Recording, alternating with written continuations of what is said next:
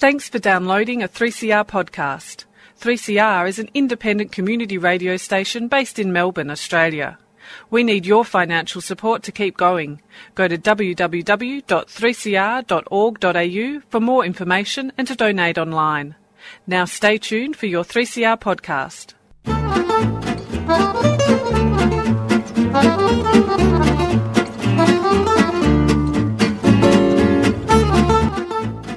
Like some food for thought? Tune in to Radical Philosophy with discussions on freedom, happiness, knowledge, evil, and rational argument. With words from Hawthorne, Tatman, Jenkins, Hutchinson, Hirsi Ali, and Plumwood. Let's get radical about philosophy.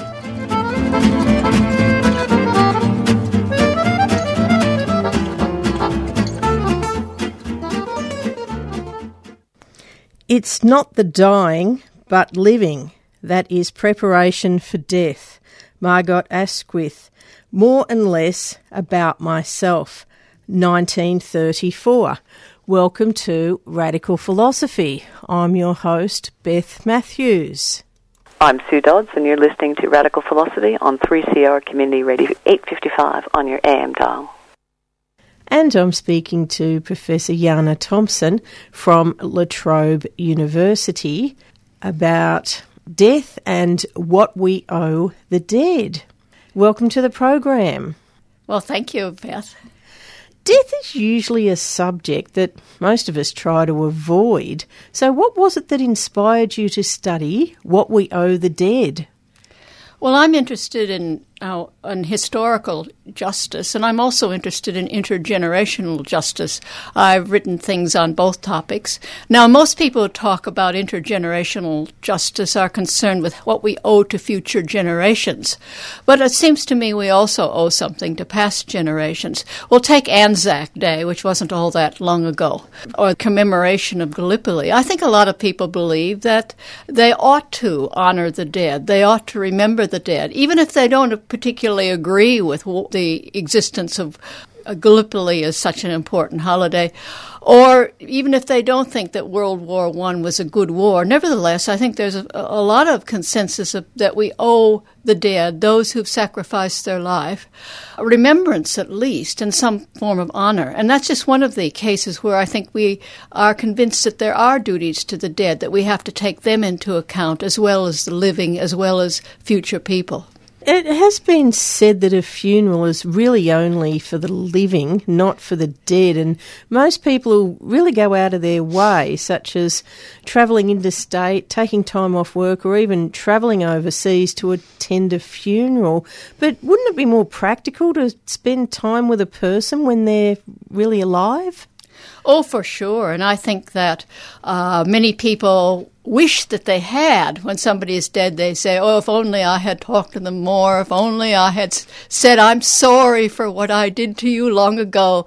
Oh, and now I'll never get another chance again. So I think there is that, and I think that it's true that certainly people should spend time with, with their friends, their relatives when they're living so that they don't have these kinds of regrets after they're dead. But I don't think, and I think funerals are a lot for the living, but I think that again, that's a kind of a a way of honoring the dead too. So it's not entirely for the living. Did you think that there's a link to the mind body debate? And look, I hold the view that our body is merely a vessel to carry our mind while we're alive. Therefore, when, when our mind has left our body, our body really has no further significance or connection to us. Mm. Well, there are a lot of people who don't believe this, of course. They believe, well, they may believe there's a life after death, that the mind goes on in some form, even though the body is dead. And there are a lot of people, I think, that it matters to them how they're buried. It may be for religious reasons, it may be just uh, that they have a preference or maybe they want to donate their organs or something like that. So I think that there's, you know, th- that even people who are uh, who don't believe that uh, there's a life after death still uh, often care about what happens to their body. But I think there is a connection with the mind-body problem. I think that now a lot of people believe that the mind and body are are not separate, that they're one. So that if your body has, if, if once you die, your mind doesn't go on in any form, you're just dead. There, there, there's nothing left. But I don't think that that necessarily means that there aren't duties to the dead. Yes, I was having a conversation with, with somebody the other day, and I was telling them about organ transplants and how there's been a few cases where people have, have had a heart transplant or a lung transplant, and beforehand they say, for example, they didn't have any interest in vintage cars. And then all of a sudden they went out and they, they just they just had to buy a vintage car and then there was another person with a heart transplant, and they couldn't eat meat anymore. They became vegetarian, and they did this before they found out that the donors that they'd received their body parts from one was fanatical vintage car fan, and the other one was vegetarian. So it seems like there there is some sort of an unexplained link, isn't there, between the, the mind and the body? Well, I think the mind and body, I don't think we can. I think we have the idea that our mind is in one place and our body is in another, but really who we are has to do with our our bodily, uh, well, the way we express ourselves bodily, and our bodily habits as well as our the ideas in our mind. No, I don't know about these cases that you um, you you just mentioned, and it could be just a coincidence. But I'm not at all surprised that our body, uh, that bodies and mind are so interconnected. It's hard to that it's hard to think about one without the other. Can we really harm the dead, or are we really just harming ourselves by not being respectful towards them? Well, I think that there are a lot of philosophers who believe, who, who certainly don't believe in life after death, but nevertheless believe that we can harm the dead. And they explain this in various ways. Now, my view is this that although the dead don't feel anything and don't care what we do, you know, about their interests after they're dead, nevertheless, the living do care about what, often about what's going to happen after their death. Most people have desires that are that transcend their own lifetime. They, for example, they want their children to do well. They have, may have ideas about how their possessions ought to be distributed after they're dead. They may have their ideas about how they ought to be buried uh, what the funeral arrangements ought to be, uh, and so on and so forth. And sometimes I think they they believe rightly that they can make requests, you know, le- legitimate requests of those people who are likely to survive them, and then it's the duty of these people who survive them to carry out carry these out. So, for example, if I were on my deathbed and you were my daughter, and I said, "Look, I've l- worked on this manuscript for most of my life, and I didn't get around to sending it to the publishers." Could you send it please? And you say, yes, I will, and then just forget about it. I think you could say that you've harmed me. but you wouldn't be here to see it, though. I wouldn't be here to see. I wouldn't be here to be disappointed. But nevertheless, I think that the fact that people have desires for what their successors do while they're alive is important. One philosopher explains it in sort of contractual way. You know, each members of each generation believe that they can make requests of those who will succeed them. And it's part of the contract that these people fulfill the, their requests and then make are entitled to make requests of their successors and so on through the generations. I like this. I think it's a nice idea. now, there was one case you were writing about, and it was a a father who sold his son's body for research when the, the son really didn't want that to happen. Could you tell us a little bit more about that? Oh, well, this is a philosopher's example, mm-hmm. although I, I, I, suppose you can find real cases of where this happens. It's actually the, the father requests the son, um, please, uh, it makes a difference to me. Uh, could you please bury me next to my wife? after I'm dead. And the son, who doesn't believe that you know people can make requests like that, decides instead to sell his father's body to the medical faculty for experiments. and uh, and the uh, the person who made it, philosopher who made up this example, said, "Well, isn't wouldn't you say that the son has harmed his father, even though the father doesn't experience any harm?" And I agree with that because I think there are certain things you can demand of the live uh, of your successors that they ought to do, and if they don't do it, well, it's a kind of harm. I suppose it is. I know when my mother passed away, before she passed away, she went to her sister's funeral. And it was one thing she kept speaking about at her sister's funeral and how her sister had this beautiful white coffin. and I thought I thought it was actually it was sort of like a shame, but it was frustrating at the same time because when she passed away, I had a look at the coffin that she had prepaid everything mm. with her funeral, and I opted to get the more expensive coffin, which was white, and you know, just like her sister had, and, and she was so taken with. But I actually found it really sad because I thought, look, I've gone out of my way and I've got my mother this beautiful white coffin, but is there any point? Because she doesn't know that I've actually done this for her and she's being buried in the white coffin. Mm-hmm. And, and I, I found it it, was almost. I, mean, I should have said to her when she was alive, "I'm going to get you that white coffin that you know the same one as your yeah. sister had," and I didn't. Yes, well, I, it's very hard to tell. There are some cases where what we do for the dead is more to, uh, more to, oh, I don't know, to salve our consciences, to show that we show others that we cared about them enough to buy them an expensive coffin when we realize that the person wouldn't have cared at all. now, before you were mentioning a little bit about religion, so what, what part does culture play in what we owe to the dead? A lot. I think, um, well, just go back a couple of generations where I think it was a common belief that you you had a duty to pay your your parents' debts that you had you ought to revenge insults or slights that were done to your ancestors or to your relatives, or that if you made a deathbed promise, you really ought to keep it. Now, I don't think we really believe any of those things anymore, where our culture has changed. I don't think we think we owe the dead all that much anymore. And I think there are some there are some cultures where I think there are quite you know stringent ideas about what what's owed to the dead, uh, uh, where uh, children might believe that they are duty bound to follow in the footsteps of their parents. Again, something we don't really believe anymore. So I think culture plays a very large role in people's views about what they should do to the dead. That doesn't mean I don't think that you can't defend some views about what you what we owe to the dead at, at on rational grounds as I said, people have interests uh, that, about what happens after their death, and sometimes I think it's quite reasonable that they can make a request of their of their uh, survivors to fulfill these things. You're listening to Radical Philosophy on 3CR Community Radio, 855 on your AM dial, and I'm speaking to Professor Yana Thompson about what we owe the dead. Yeah, now, when you sort of look around a cemetery, you'll notice that different cultures tend to have different monuments and different burials. And I had actually noticed that maybe Italian people sort of go in for very lavish sort of mm-hmm. monuments that could cost thousands of dollars.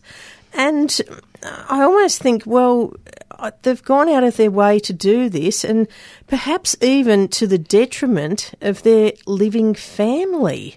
Do you think that that's really the right thing to do to almost make the, the living suffer to honour the dead?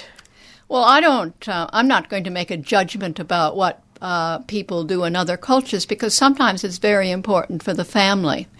Sometimes these things are regarded as more of a family thing than an individual thing. I remember visiting a French cemetery in a country town and being impressed by the fact that all the monuments are family monuments. It's as if individuals only existed as part of a family. And I think that's true in a lot of cultures. So what so these things are a way of the family making a statement about their worth, their their continued existence, how they regard their their ancestors, their family, and so a lot of things are bound up with that, and I don't. Uh, so it's very difficult to make a judgment. Oh, well, they're spending too much on that when actually this is really important to their existence. and do you think that that it's just disrespectful for children not to follow any traditional values? No, I don't. I I think that it would be disrespectful for children not even to try to appreciate what their predecessors, their parents left for them.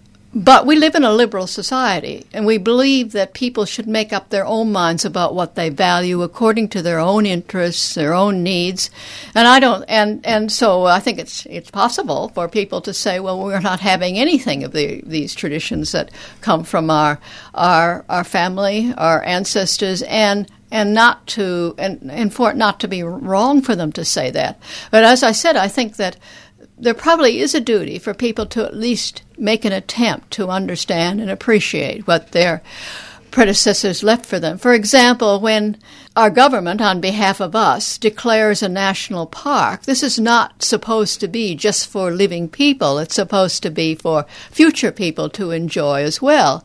And so I think we would be a little bit irritated if we thought that our successors would just say, oh, we're not, we don't really interested in that. We're not going to try to understand why, why people did this. We'll use it for housing developments instead. Mm, yeah, that's a very good point. Uh, now, can you explain what the term intergenerational obligation is? Yeah. Well, an obligation is simply a duty. So when I'm talking, when when I so I've written on intergenerational obligations, and that means what sort of things we owe to well future people, and I also want to include past people as well as as people that we can have intergenerational obligations to. And the future people may be people who are alive now, our children, you know, uh, or they may be people who haven't even been born yet. Uh, so intergenerational justice includes not just what we owe future generations, like not to muck up our, our environment so badly that they can't have a good life, but also includes, well, what the young owe to the older people of their society and what older people of the society owe to the young. So it includes lots of things. Just recently, there's been a bit of an interest in looking up your descendants, and there's been quite quite a lot of advertising about it as well. Mm. And it's it's been really fascinating with people finding their families and finding going back generations and discovering that their relatives may have been plumbers and and it's sort of gone right down the line but they had no idea about that. So i suppose in a way that respecting your past generations isn't it? Uh, yes i think it is. And also i, I think it shows that the idea uh, what what's important to people is not just the here and now um, that they that people get something out of looking for what their ancestors did. That gives them a kind of a connection with the past that's very valuable, or at least very interesting to many people. That's right, and I think too a lot of things have changed because I one of one of my hobbies, one of my quirky hobbies, is going and having a look when I go to country towns at the cemeteries because there's so much history there. But when you actually look at a lot of the tombstones, it'll have the person's name, born and died, and it might be beloved father of or wife to, but it doesn't really give you any other indication on the personality of that person. Mm. But more more recent monuments, you'll go along and look and and there'll be something like dedicated friend or a free spirit. And uh, I think that people are, are more describing the personality and leaving something more behind for other people yeah. to come along and look at somebody's monument and get an idea of a sense of who they really were. Uh-huh. And I think that has to do the, with the fact that now we exist as individuals and not just as members of a family or a community. So it used to be, well, the important information was who you were spouse of and uh, and uh, and your family name, and that's the all and and well, the, your your dates, and that was all that was regarded as necessary to put on monuments. And now we are much more interested in celebrating an individual and their life and what their particular characteristics were, and I think that has something to do with that. So hopefully, in generations to come, people can look back and sort of get more of a sense of who the person was who's viewing their monuments. Now, I suppose it could be advisable for people who want to be buried or cremated or perhaps even donate their body to science to put their wishes in writing and perhaps keep this with their will because when you have to make those type of decisions on behalf of, of somebody else, especially when you haven't had that conversation with them, it quite, can be quite difficult, can't it? Oh yes, and I think that's right. I think that that's important. Uh, that if you if you have if you are interested in what what um, people will do after your death, if you care about it, if you care, for example, what kind of color coffin you're going to have, it's certainly a good idea to say so. Then people aren't, uh, even people who know you well might not r- recognize that you care about these things. And so it's best to make it clear. Well, there, there does seem to be a trend now for people to even prepay their funerals so that they're not sort of leaving that burden behind for other people as well, pick up mm-hmm. the tab, and to also put instructions about what they want to happen in their funeral and even who who they would like to attend their funeral. Mm-hmm. So I I think this is a bit of a new trend as well because in the past people have sort of just left everything up to chance, really, haven't they? Yes, and in fact, I, I know of two funerals that I've gone to in recent times where the person had picked the music they wanted to be played there, which I think is fine. Yes, it is. No, I remember with a friend of mine who we'd sort of known him for over 20 years, but we hadn't known him as a young man. And uh, it was quite interesting because we thought, well, we, we know, we'll call him Bill. We know Bill very well. But when we actually got in touch with a few friends of his that we hadn't met, that he'd known from when he was a young boy back in um, England, it turns out that Bill was a very different person to the Bill we knew for the last 20 plus years. And we were actually quite shocked. And the other thing, he had served in the forces, and it, it was only briefly, it was only for, for a year or so.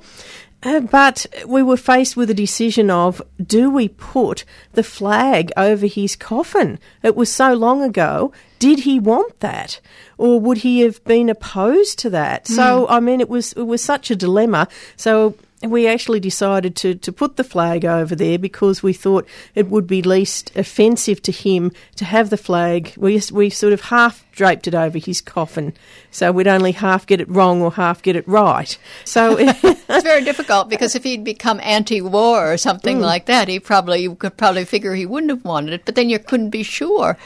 And after all, maybe we should respect our past li- our past lives as well as past people. They Well, well, played a role in who we are. That's exactly right. So it can be very difficult in that situation, and mm. especially when he didn't have any living relatives mm. either, you know, to sort mm. of make those decisions on his behalf. And yeah, it's a very good point because people change throughout their lives. And and I mean, I think it's something that you actually need to update probably as often as your will, mm-hmm. because there's so many people who die without a will and there would be, you know, not very many people would act, put their wishes in writing and keep it somewhere safe, would they? Well, yes, that goes back to what you said really at the beginning that people don't like to think about death.